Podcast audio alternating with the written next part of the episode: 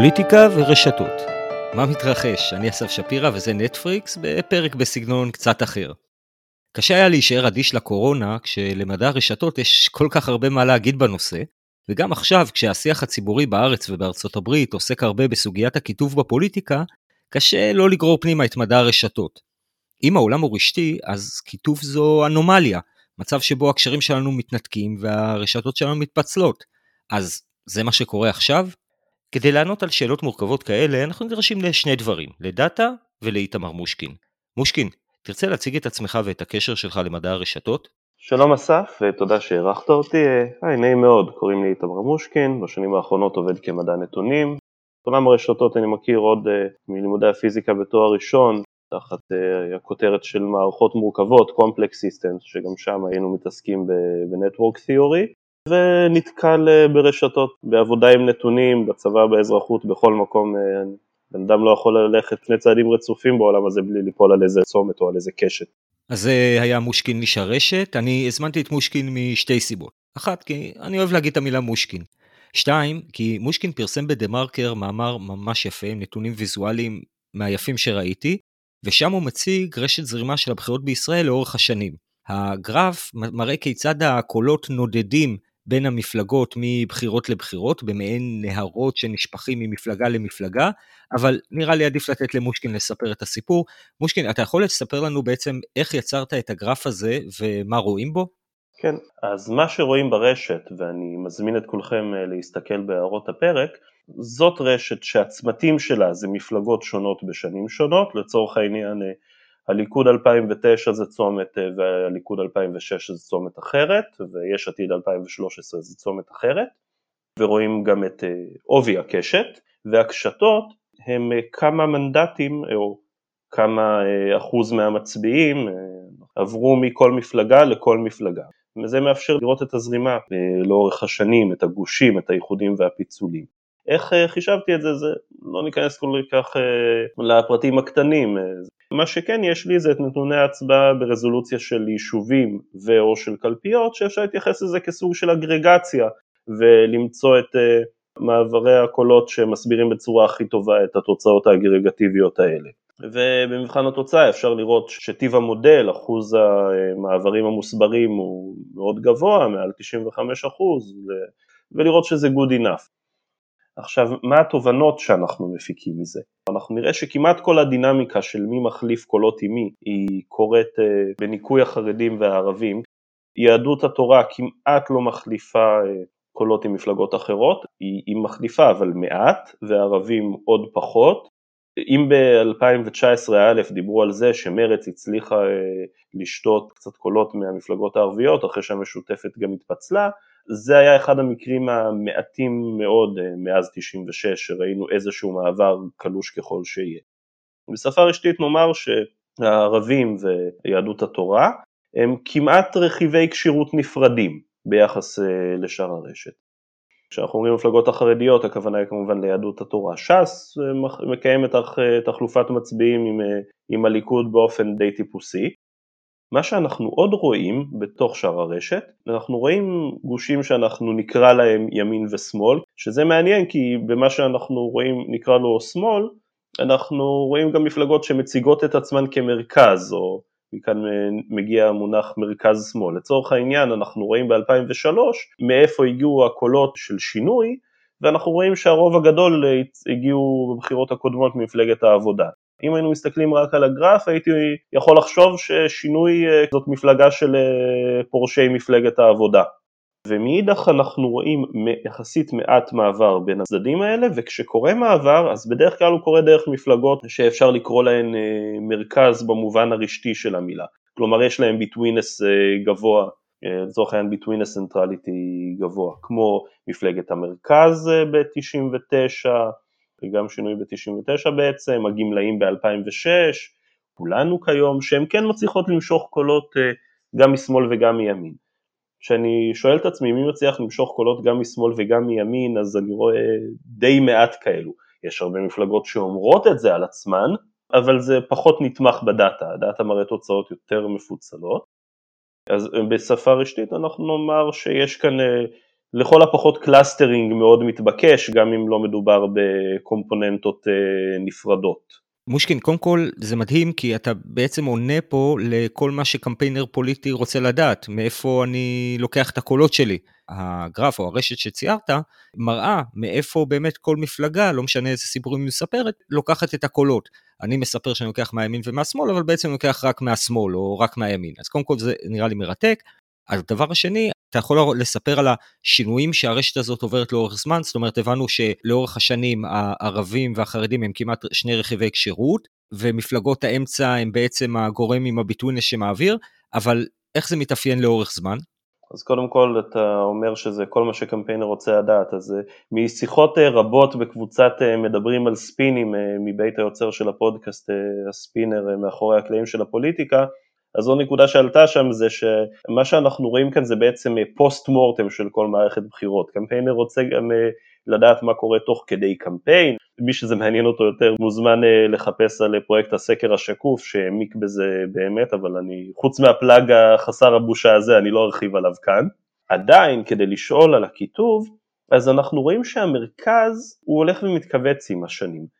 אתם זוכרים את כל השמות של המפלגות שזרקתי כאן, המרכז, הגמלאים, שינוי בחלק מהשנים, כולנו, אז עם הזמן יש פחות ופחות מהם. פחות ופחות זאת אומרת הם יותר קטנים. ואם אנחנו רואים שבבחירות האחרונות חלק מאוד גדול מהמצביעים הצביעו לשתי המפלגות הגדולות, הליכוד וכחול לבן, אז זה משאיר מעט מקום ל, ל, למרכז ביניהם. עכשיו זה לא תמיד היה ככה, ב-2006 נגיד היה שבר פוליטי גדול וכשקמה מפלגת קדימה היא לקחה מצביעים בעיקר מהעבודה וגם קצת מהליכוד וגם מצביעי ליכוד עברו, עברו לעבודה שלראשונה שמה בראש את אה, עמיר פרץ ובשנים האחרונות אנחנו רואים פחות מרכז כזה אה, שזו דרך להגיד שהקיטוב קצת גדל. עכשיו כשאנחנו אומרים קיטוב דרך מעברים אז נאמר שזה לא שהאנשים האלה חיים בעולמות נפרדים, אבל אם אתה מסתכל במסות הגדולות מי מצליח לסחוף את מי, אנחנו לא רואים סחף גדול שחוצה את, ה, את הקו הזה באמצע הרשת.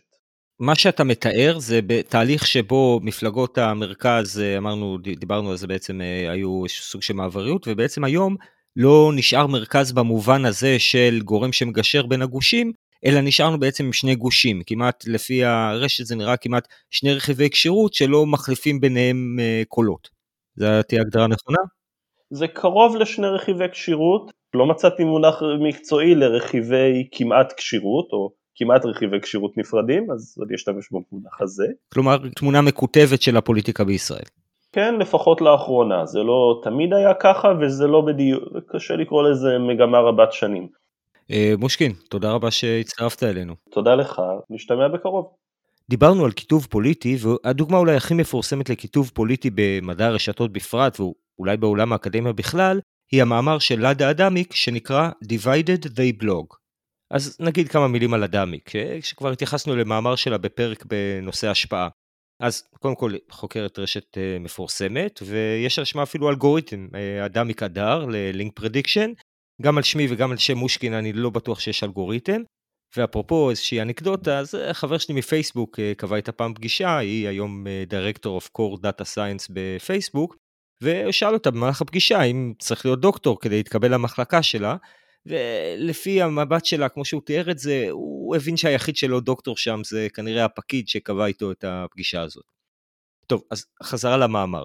אז מה שהוא מתאר זה את רשת הבלוגים הפוליטיים בארצות הברית, וממיין אותם לרפובליקאים ובלוגים דמוקרטיים, ובודק איזה בלוג מצטט איזה בלוג במהלך בחירות 2004 של אה, ג'ורג' בוש נגד אה, ג'ון קרי.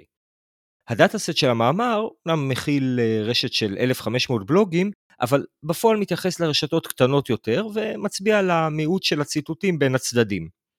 מה שעשה את המאמר האיקוני זו דווקא התמונה של הרשת הגדולה של כל ה-1500 הבלוגים, שאגב בכלל לא מנותחת במאמר, אבל התמונה מראה שתי קהילות גדולות, אה, כחולה דמוקרטית ואדומה רפובליקאית, עם מעט ממשקים ביניהן.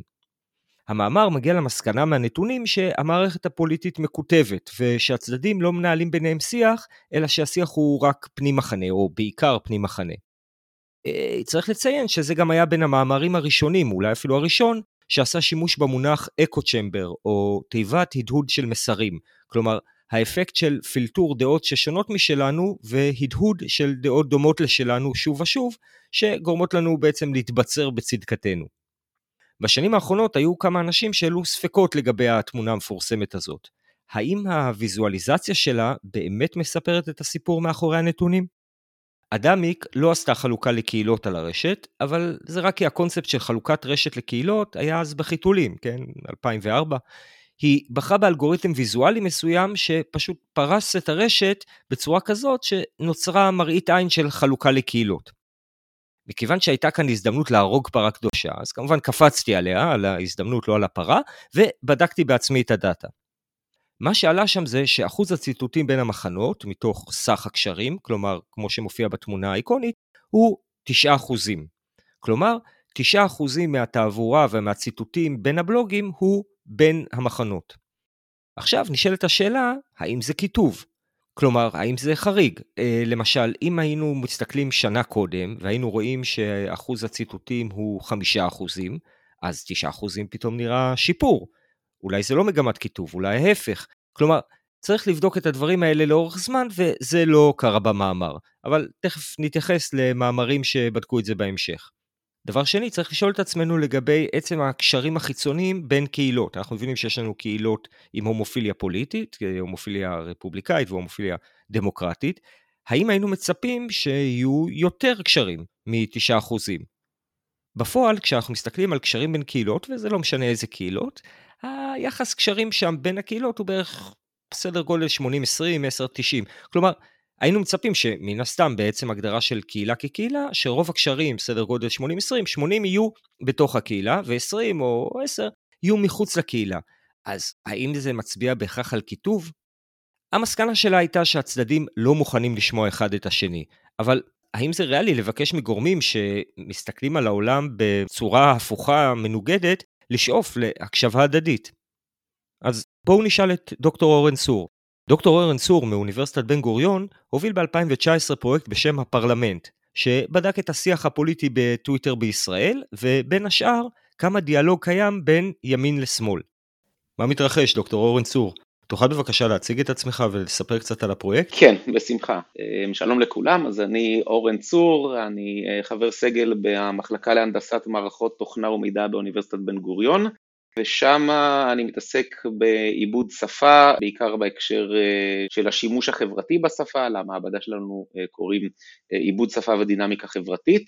מי שאחראי מהסטודנטים על הפרויקט הזה זה עומר נוי שהתחיל את הפרויקט הזה בתור פרויקט גמר שלו לתואר ראשון, עכשיו הוא עושה תואר שני אצלי במעבדה, ומי שעזר ובנה זה אביב בן חיים שעושה אצלי תואר שני במעבדה, ופרויקט הפרלמנט הוא בעצם שואב את ההשראה שלו מפרויקט של הוושינגטון פוסט, פרויקט שהיום הוא כבר ז"ל, שנקרא Blue Feed Red Feed, ומה שהוושינגטון פוסט עשו זה הם רצו להציג את איך משתמשים בפייסבוק נחשפים לחדשות לפי האוריינטציה הפוליטית שלהם, ובעצם על אותו נושא בדיוק הם מקבלים חדשות שונות לגמרי, נחשפים לחדשות שונות לגמרי, מה שהוושינגטון פוסט עשו זה הם בעצם זייפו פרופילים אופייניים למשתמש אה, מהצד הימני ומשתמש מהצד השמאלי, כן, דמוקרט ורפובליקן, על ידי אה, אה, מעקב אחרי כמה אתרי חדשות וסימון לייקים לדיווחים מסוגים שונים,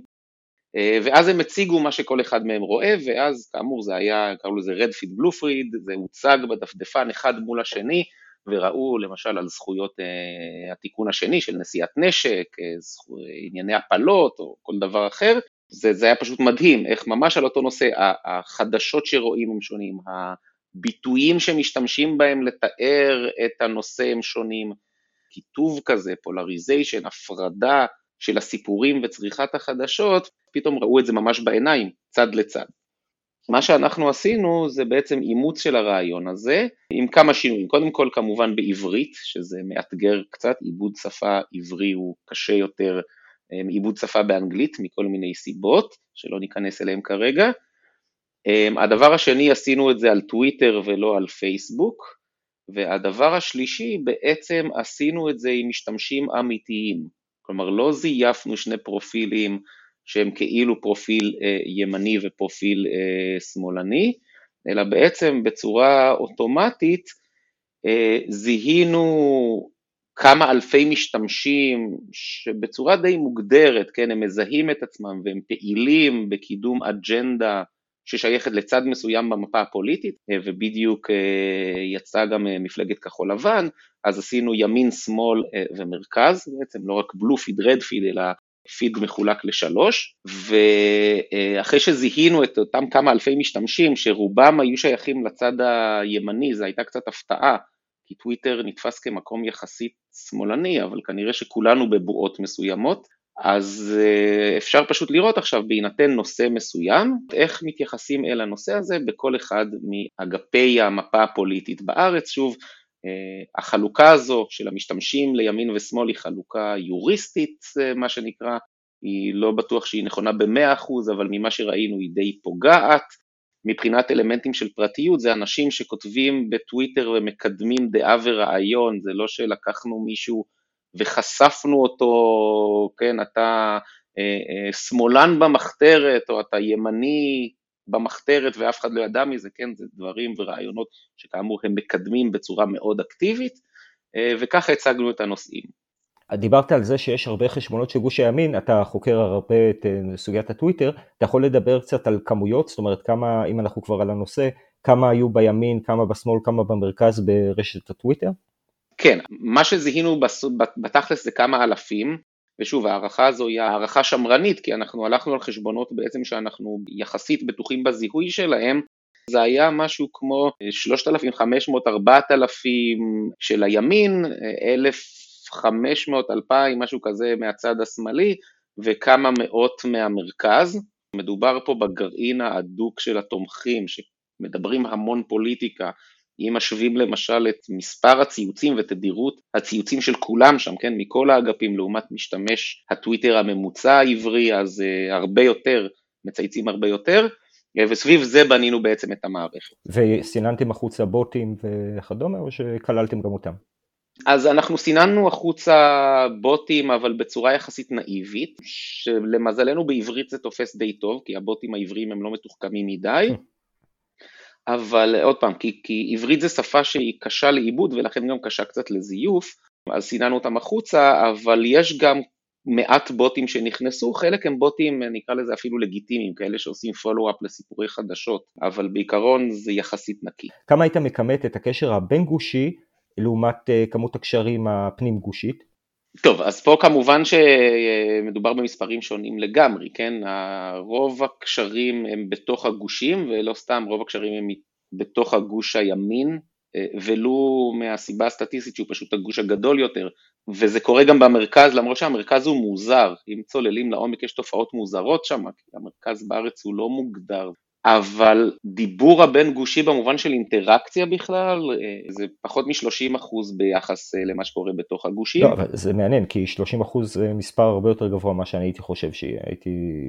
מדמיין 10 אה, אחוזים, אולי 20 או 30 אחוזים. אז אני, אני אמרתי ככה מזיכרון וזה מצטבר על כל הגושים, כן? כלומר יש לי נניח את בתוך הגוש הימין ואז כשאני סופר את הבין גושי אז זה בין ימין לשמאל, בין ימין למרכז, בין שמאל למרכז. אוקיי, תוכל לספר לנו אז מה מצאתם בסוגיות השיח בין הגושים? כן, אז מה שמצאנו זה משהו שהוא מעניין, אנחנו רואים אותו לא רק בארץ, גם בחוץ לארץ, וזה קודם כל מבחינת העיסוק בסוגיות, אז כמעט בכל הסוגיות, לא בכולם, אבל כמעט בכל הסוגיות, כל הצדדים הפוליטיים מתעסקים. מבחינת סוג הטיעונים, או אפילו המושגים שמשתמשים בהם בשביל לדבר על סוגיות מסוימות, אז יש פער מאוד גדול בין האגפים השונים. ועכשיו מבחינת התקשורת בין האגפים, וזו נקודה מעניינת, אז יש קוראת תקשורת כזאתי, לא יותר מדי, אבל יש, אבל זו לא תקשורת מעמיקה במיוחד, כלומר אין פה איזשהו דיון, או כמעט ואין דיון בין אנשים מהאגפים השונים, אלא יש יותר התנגחויות, לפעמים התנגחויות קצת יותר מתוחכמות או התנגחויות עם תוכן, וגם הם בדרך כלל יידרדרו מהר מאוד ל"אתה אידיוט, לא אתה אידיוט, לא אתה דביל, לא אתה דביל", כן, מהסוג הזה, כלומר, לצערנו אין פה יותר מדי אה, שיח מפרה או דיאלוג, אני, אני רוצה לציין, זה זמן טוב להזכיר בעצם שאביב בדיוק התקבל לנו מאמר לפרסום שלא מתעסק בטוויטר, מתעסק בפורום ברדיט שנקרא Change My View, שעושה ניתוח של ה-open mindedness של האנשים, כלומר מצליח לאפיין אנשים ומשתמשים לפי אה, רמת הפתיחות שלהם לקבל או להקשיב לטיעונים של אחרים. אני מקווה שזה יקרה יותר גם בארץ. חלק מהסיבות של הפרויקט הזה זה בעצם היו בשביל להראות ולשקף את המצב הזה, ולפחות את אלה שמתעניינים בזה, לעודד אותם ליותר שיח, תראו איך הצד השני של המפה הפוליטית מתייחס לנושא מסוים, הנה הנקודה שממנה אפשר להתחיל לדבר. מעולה. בעריכה נתקן את הכל, אל תדאג. ביי אורן, להתראות. אחלה, תודה רבה, שמחתי. אם נסכם את השיחה בקצרה, פרויקט הפרלמנט בדק האם יש כיתוב בשיח הפוליטי בטוויטר בישראל. אז למרבה ההפתעה, הוא בדק ומצא שניתן לראות שיש יותר שיחות בין ימין לשמאל, מאשר בין השמאל לבין עצמו. אבל ההסבר לזה הוא שהדאטה סט שנאסף, כלומר כמות הציטוטים בין החשבונות הטוויטר השונים, הראה שיש הרבה יותר חשבונות שמזדהים מחנה הימין בטוויטר מחשבונות שמזדהים מחנה השמאל. עכשיו, גם אופי השיחות שהיה בין הגושים בטוויטר נראה פחות כמו של סלון פריזאי במאה ה-18 של חילופי דעות, ויותר של העגלונים שחיכו בחוץ. או כמו שדוקטור צור ניסח את זה בעזרת הציטוט של שייקה אופיר, מונולוג זה כשאדם אחד מדבר לעצמו, ודיאלוג זה כששני אנשים מדברים לעצמם. אז תשובה לא מעודדת נוספת נמצאת במחקר רשת של גלעד לוטן, חוקר דאטה מעניין בישראל, שעשה מחקר על רשת הטוויטר בצוק איתן, כלומר מי ציטט את מי בטוויטר במהלך המבצע. כשגלעד לוטן חילק את הרשת לקהילות, הוא מצא קהילה פרו-ישראלית ומולה כמובן קהילה פרו-פלסטינית. בנוסף, הוא גם מצא קהילה של תקשורת מערבית, שהייתה קשורה הרבה יותר לקהילה הפרו-פלסטינית מלזו הישראלית. מה שאולי מחזק תחושה סובייקטיבית פה בארץ שלא מקשיבים לנו. מה שהיה מעניין זה שאלמלא צומת משמעותי אחד, זה של עיתון הארץ, הקהילה הישראלית וזו הפלסטינית כמעט והיו הופכים לשני רכיבי כשירות, כלומר מנותקים זה מזה. הארץ היה צומת עם ביטווינס גבוה מאוד, שלמעשה חיבר ואפשר העברת מידע בין הצדדים. אבל מה שמעניין זה שבישראל עצם המוכנות לשמוע את הצד השני הפכה להיות סוג של דעה שאוטומטית משייכת אותך למחנה מסוים. אולי בקטע הזה ישראל לא לבד, וזה בטח מאפיין רשתות פוליטיות נוספות, וברמה האישית זה נראה לי קצת חבל.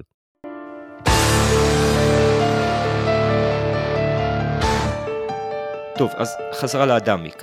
מכיוון שמחקר הבלוגים של אדמיק היה כזה אייקוני, לא מפתיע שקמו לו ממשיכים. רק שהמחקר כבר לא נעשה על בלוגים, מסיבה מובנת, כן? אם uh, לעשות פרפרזה על יונתן גפן, אז פעם היו כותבים עלינו ספר, אתמול כתבו בלוג, היום טוויטר ומחר אנחנו השטג. Uh, נראה לי ועד כאן לפינתנו אוקיי בומר. הקיצר, כיוון שהבלוגים הם מדיה ששיאה כנראה מאחוריה, אז מאמר מ-2016 חיפש את חשבונות הטוויטר של אותם פלוגיסטים שאדמיק עקבה אחריהם, וניסה לעשות עליהם ניתוח רשתי. המאמר נקרא Divided We Tweet, כמחווה למאמר של אדמיק, Divided We Blog, ונכתב על ידי ג'ין לי ב-2017. המאמר הזה הוא דוגמה מצוינת לאיך לא לעשות ניתוח דאטה בכלל וניתוח רשתי בפרט.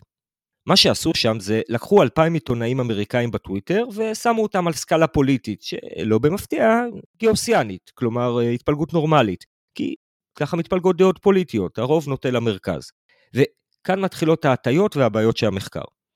מכיוון שהם שמו לב שעיתונאים שמסקרים חדשות חוץ נוטים לשמאל, אז פשוט הורידו אותם מהדאטה סט. אבל הפילטור הזה שהם עשו בדאטה זה עוד כלום. כאן מתחיל הסלט האמיתי. הם השתמשו באלגוריתם K-means לחלוקה לקהילות, ודיברנו קצת על K-means בפרק בנושא החלוקה לקהילות. אז גילוי נאות, אני לא אוהב את ה-K-means לחלוקה של הרשת, והסיבה היא שהוא דורש פרמטרים מראש לצורך החלוקה, ונראה לי זה קצת הורס את חדוות הגילוי של הבלתי ידוע. אה, במקרה של K-means נדרש לקבוע מראש לכמה קהילות הרשת תתחלק. אז באופן נאיבי משהו, כותבי המאמר בחרו לחלק מראש את רשת הטוויטר של העיתונאים לשתי קהילות, כיוון שציפו למצוא קהילה רפובליקאית וקהילה דמוקרטית. מה שהם גילו זה שהאלגוריתם חילק באמת לשתי קהילות, אבל גילו שקהילה אחת היא של הימין הקיצוני, שנוטה מאוד לצטט את עצמו ונהפך למעין קליקה, ובקהילה השנייה, כל השאר. אז במקום לעצור כאן ולהגיד, היי, הדאטה גילה לנו משהו שלא חשבנו, הכיתוב הוא בעצם בין הימין הקיצוני לכל השאר, אז כותבי המאמר החליטו, מה שנקרא לענות את הדאטה, torture the data, כדי למצוא את הכיתוב שחיפשו.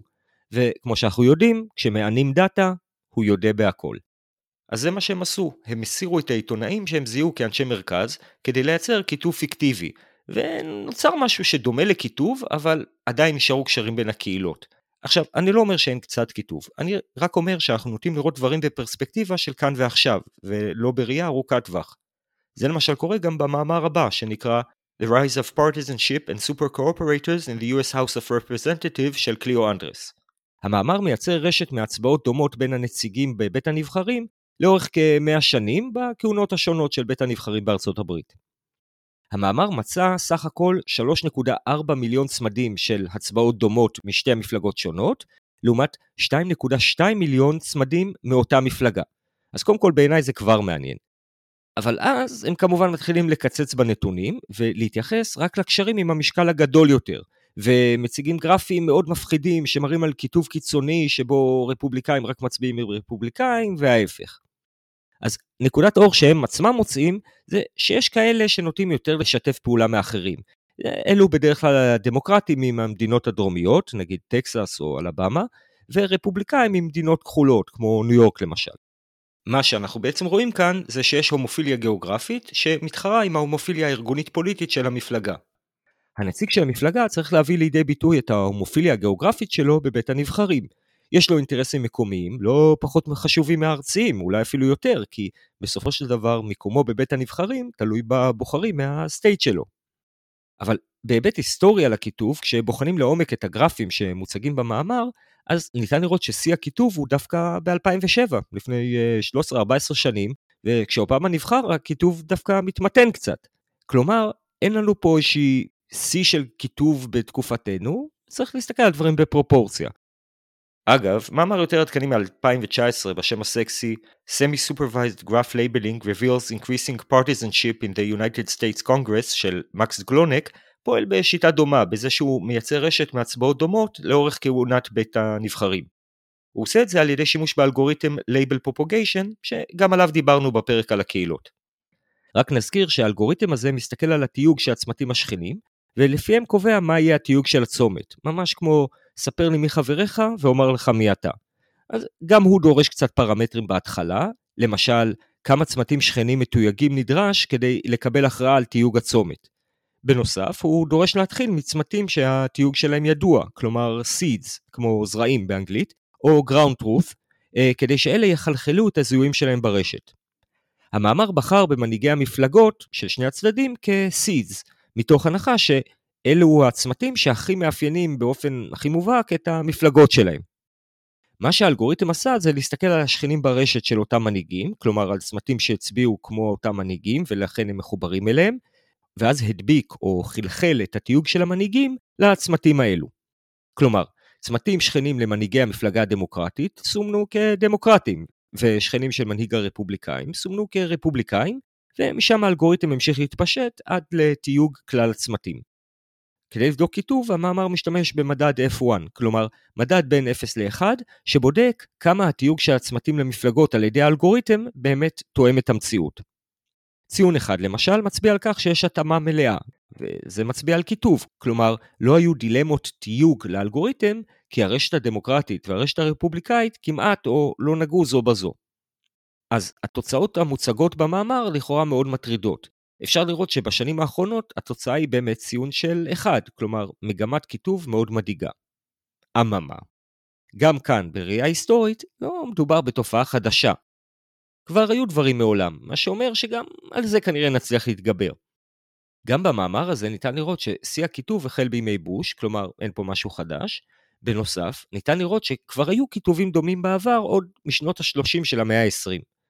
בלי לשים לב כנראה, כותבי המאמר מצטטים מאמרים אחרים שמחזקים את תחושת התגברות הפיצול בקונגרס, אבל מביאים כדוגמה מאמר מ-1984, כלומר שכבר כמעט 40 שנה טוענים שיש מגמת כיתוב, אז אנחנו לא מיוחדים. ועכשיו אנחנו מגיעים לבעיות בוויזואליזציה ובפילטור הדאטה. אז כשבוחנים את הגרף במאמר שעוקב אחרי ציון ה-F1 לאורך ההיסטוריה, ניתן לראות שהציון הנמוך ביותר הוא 0.85, כלומר, זה לא שלפני כן הקונגרס היה משפחה אחת גדולה ומאושרת. כי 0.85 זה די קרוב לאחת. הוויזואליזציה של הגרף לא מביאה את זה לידי ביטוי, כי הרף התחתון בגרף הוא 0.85 ולא 0. אז זה נראה שיש הבדלים מאוד גדולים בציונים בין 1 ל-0.85, כאילו יש פה הבדלים גדולים ממה שהם. התחושה שיש במאמר קריאות מוגזמות בנושא הכיתוב מתחזקת כשבוחנים מאמר דומה מ-2009, שגם הוא בוחן הצבעות בבית הנבחרים דרך עיני הרשת. המאמר נקרא Party Polarization in Congress, a Social Networks Approach של אנדרו וואו, והוא מחלק את הרשת לקהילות באמצעות שימוש במדד המודיולריטי, שגם עליו דיברנו בפרק הקהילות, ואותו דווקא אני אוהב מאוד. המדד הזה משמש את האלגוריתם כדי להבין כמה טובה החלוקה שלו את הרשת לקהילות. הציונים נעים בין מינוס 1 ל-1. אם קיבלנו 1, זה אומר שהחלוקה לקהילות היא מושלמת, וכמו שאמרנו זה מצביע על כיתוב, כלומר מאוד קל לזהות קהילות ברשת אומר שהקשרים ביניהם חלשים או לא קיימים. כשמסתכלים על התוצאות לאורך זמן, ניתן לראות ששיא הכיתוב הוא דווקא בתחילת המאה ה-20, ומאז ועד היום יש כמה פיקים, אבל לא משהו לכתוב עליו להורים. בחזרה לבעיה השנייה במאמר מ-2019, אז דיברנו על בעיית ויזואליזציה, והבעיה הנוספת היא במימד של הדאטה. אז לאור דרישות האלגוריתם של ה-Label Propagation, אמרנו שאנחנו נדרשים לצמתים שיהוו seeds, כלומר ground truth לתיוגים של האלגוריתם, והבחירה נפלה, כנראה בצדק, על מנהיגי המפלגות. אבל מה עושים אם מנהיגי המפלגות השונות מצביעים אותו דבר? כלומר, מה קורה אם מנהיגי הרוב הדמוקרטי מצביעים כמו מנהיג הרוב הרפובליקאי, וההפך? זה עלול לגרום למנהיג רוב להיצבע בצבע של המפלגה השנייה, וההפך, כי הוא שכן שלו ברשת. אז כמו שלמדנו כבר, הפתרון פה במאמר מאוד פשוט.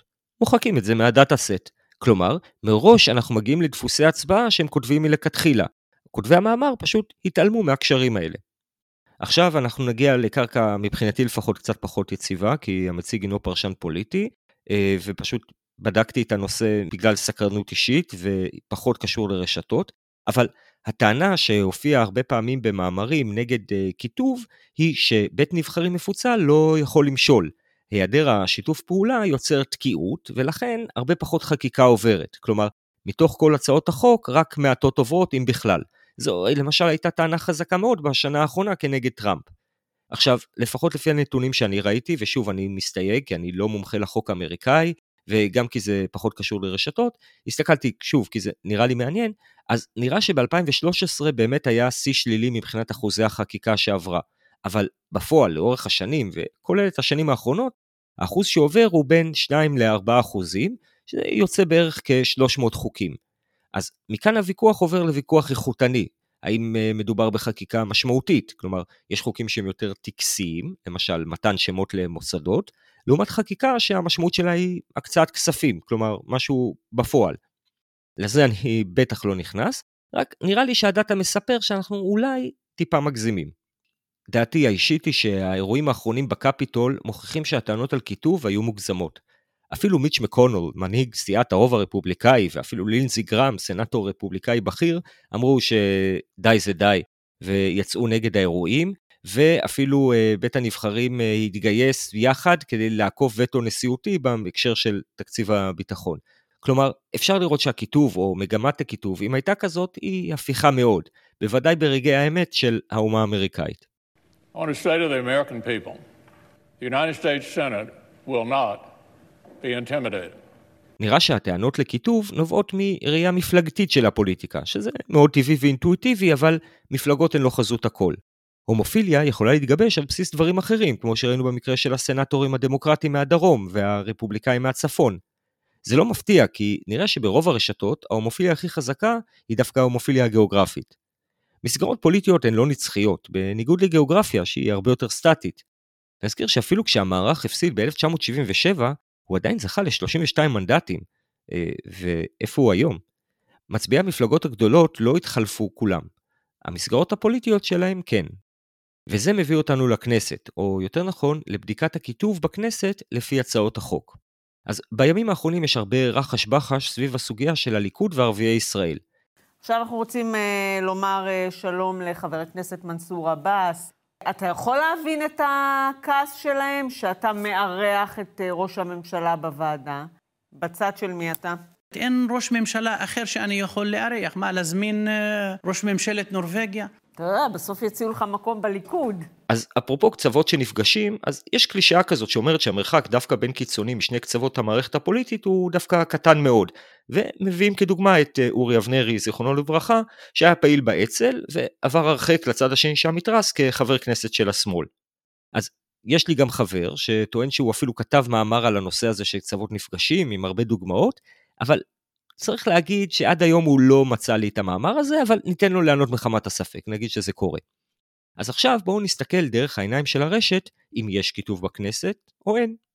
אז תודות להשראה שסיפק לי מושקין והדאטה שסיפק לי נתנאל כהן, שניהם צדיקים, ניתחתי את הצעות החוק בכנסת מ-1977 כרשת, כלומר, מי הציע עם מי הצעות חוק. והתוצאות מטלטלות.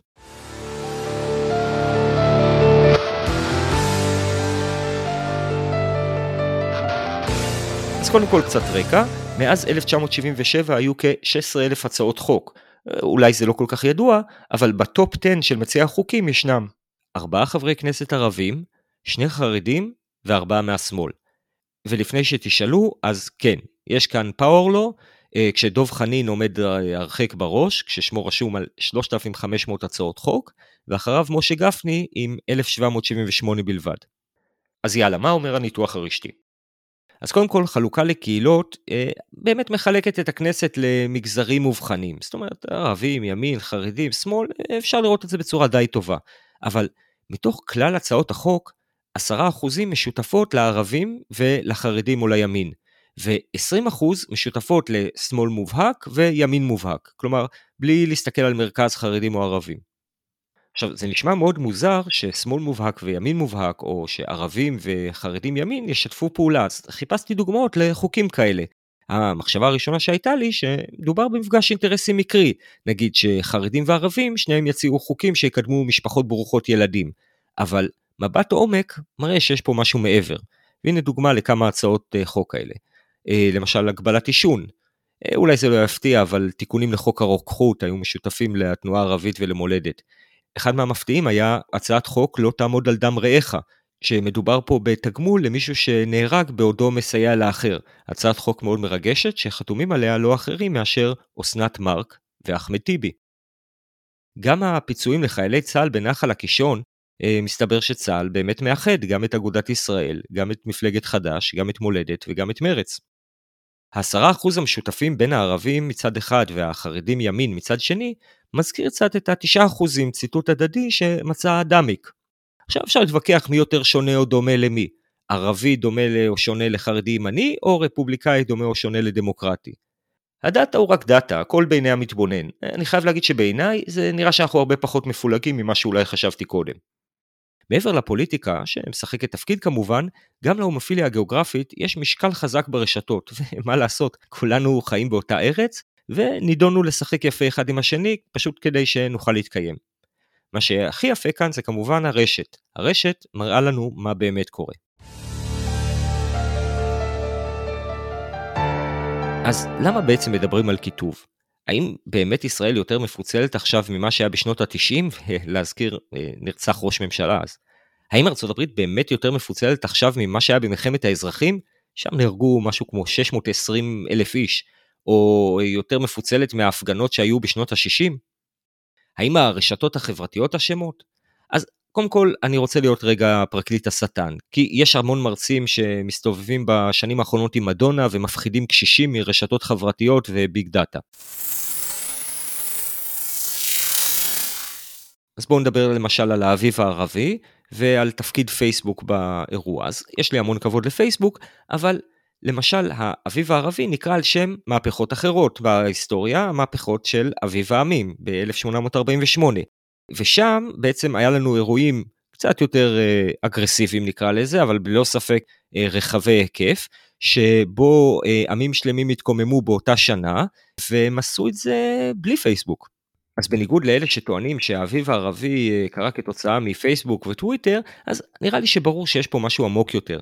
הרי באותו זמן שהיה האביב הערבי היו מחאות בעוד חלקים נרחבים מאוד בעולם, ואני לא יודע כמה באביב הערבי ציטטו בטוויטר או בפייסבוק את אה, מחאת רוטשילד או את Occupy Wall Street או מה שקרה בספרד באותו זמן. נראה לי שהסיפור פה הוא בעצם פחות רשתות חברתיות ויותר אופי האדם. כמו שמחשב לא עושה אדם חכם יותר, אלא יעיל יותר, ככה הרשתות החברתיות לא שינו את אופי האדם, כרגע לפחות, אלא ייעלו את יכולת ההתארגנות שלו. אז אפרופו זה, נביא עוד מחקר של אה, לאדה אדמיק, הפעם מתקופה שלה בפייסבוק, ומה שהם עשו, הם לקחו עשרה מיליון משתמשים שזיהו את עצמם כפוליטיים במחנות השונים, ובחנו לראות את הקשרים ביניהם והאם יש אין כיתוב. מה שהם מצאו למשל, זה שהבחירה להישאר באקו צ'מבר או בתיבת התעודה, היא בעיקרה דווקא של האדם או המשתמש, יותר משל האלגוריתם עצמו, או האלגוריתם של הניוז פיד למשל. וההחלטה האם אה, להיכנס לאיזושהי ידיעה או איזשהו פוסט מהצד השני, מושפעת בעיקר מהסובבים אותנו. גם אה, מחקר איכותני יותר מ-2017 של אה, שפירו, אין קשר אליי, האם האינטרנט גורם לכיתוב פוליטי, אז המאמר הזה מצא שדווקא באוכלוסיות המבוגרות, של 75 ומעלה, הכיתוב הוא הכי גבוה והכי בא לידי ביטוי, ודווקא זו הקבוצה שחשופה הכי פחות לאינטרנט. בהקשר הזה של קיבעונות, כיתוב והרצון שלנו לכלוא את עצמנו בתיבת תעודה, אז נגיד איזה מילה על הרשת המרתקת ביותר, והיא רשת הנוירונים במוח שלנו. בפרק עתידי על נוירולוגיה, אני אזכיר את תכונת הפלסטיסיטי, או היכולת לשינויים במוח. החיבורים ברשת הנוירונים שלנו הם לא סטטיים ויכולים להשתנות, אבל למרבה האירוניה, דווקא יכולת השינוי מסייעת לקיבוע שלנו בדפוסים ודעות. למה? ברגע שהמוח מזהה, נקרא לזה דפוס מוצלח, הוא מתגמל את הקשר או את הרשת שזיהתה אותו על ידי חיזוק אותם קשרים או אותם רשתות, וכך בעצם אנחנו מתקבעים לזיהוי דפוסים מסוג אחד, ומפספסים אחרים. אולי זה יכול להסביר גם למה ככל שהאוכלוסייה מבוגרת יותר היא מקובעת וקוטבית יותר. אולי המוח גם יכול להסביר למה הקצוות נפגשים, למשל הסיפור של אורי אבנרי שהפך מימין מובהק לשמאל מובהק. יכול להיות שהאיש הוא באופיו קיצוני ורק הדעות או הסינריו מאחורה מתחלף. אז אני חושב שזה הזמן לסיים עם מסר מפייס. במחקר האחרון שציינו של אה, לאדה אדמיק על פייסבוק, שבדק לראות אה, עשרה מיליון יוזרים וכיתוב בין שני המחנות, אז אפשר לראות שכ-20% מהחברים של המשתמשים הם בעלי דעות פוליטיות נגדיות. נראה לי שכיום לפחות פייסבוק מייצגת, כנראה יותר מכל רשת חברתית אחרת, את המנעד הרחב של חיי האדם. וזה אומר שהומופיליה פוליטית כנראה לא שונה מכל הומופיליה אחרת. 80-20, אנחנו חוברים לאנשים שדומים לנו, ובכל זאת אנחנו לא מרגישים קיטוב, למשל מבחינה גיאוגרפית או מגדרית או תעסוקתית, או מבחינת מה אנחנו אוהבים לראות בטלוויזיה. בערבית יש אה, פתגם שאני מאוד אוהב, שנקרא אל-קראיב עקאריב, כלומר הקרובים הקרבים. רוב הוויכוחים שלנו הם דווקא עם אלה שקרובים אלינו בדעות, ולכן להם נענה ואיתם נתווכח. מרץ ינסו לקחת קולות ממה שנשאר מהעבודה, והבית היהודי מהליכוד, ולכן דווקא הם יוכיחו אחד את השני, למרות שאידיאולוגית הם יותר קרובים. תחושת השסע היא לדעתי תחושה שהמקור שלה אולי קצת שרירותי, מעצם זה שיש כמה מפלגות עם אינטרסים מנוגדים שהם סכום אפס, כלומר להיבחר או לחדול. וזה גם מה שאמר מושקין בריאיון, שככל שהמפלגות גדולות יותר, כך יש פחות לגורמים במרכז, ולכן נראה לנו שיש פה יותר קיטוב או יותר שסע. אז שורה תחתונה, אולי בכל זאת יש תקווה בזה שלוקחים 120 אנשים מכל קצוות החברה, ותוקעים אותם ביחד באותו מבנה. כך אולי נוצרת הומופיליה גיאוגרפית. אני רוצה להודות לאיש והאגדה איתמר מושקין ולדוקטור אורן צור מאוניברסיטת בן גוריון, ולעדכן שנטפריקס יצא השנה גם במהדורה באנגלית, מה שעושה אותו הפודקאסט הראשון בעולם למדע הרשתות. אגב, הגרסה באנגלית נכנסה לסילבוס של אוניברסיטת מגיל במונטריאול, I shit you not. אם אתם רוצים לסייע להפיץ את בשורת מדע הרשתות בארץ ובעולם, כל מה שצריך לעשות זה ללחוץ על הקישור בתקציר הפרק. מאוד מוערך ותודה רבה. תודה רבה גם ללהקת קומפייל על המוזיקה. נתראה בפרק הבא של נטפריקס. קודם כל, יש על שם אלגוריתם. יש על שמך אלגוריתם, מושקין? איך זה נגיד לי, אתה יודע, נגיד, אה, עשיתי, עשיתי איזה מושקין פה, עשיתי איזה, שקללתי איזה מושקין שם. From algorithms import מושקין, כן. כן, אז... זה לפספוסים, כן? זה לפספוסים. לחלק מכם עולה אסוציאציה של רשימה של אה, מקדמים, טבלה של מספרים. לא עולה להם אה, טבלה של מקדמים בראש. שיש לנו שלוש מערכות בחירות באותה שנה, לא, זה לא, לא, אני לא מתאושש מזה, אסף, אל תעשה לי את הפרצוף הזה.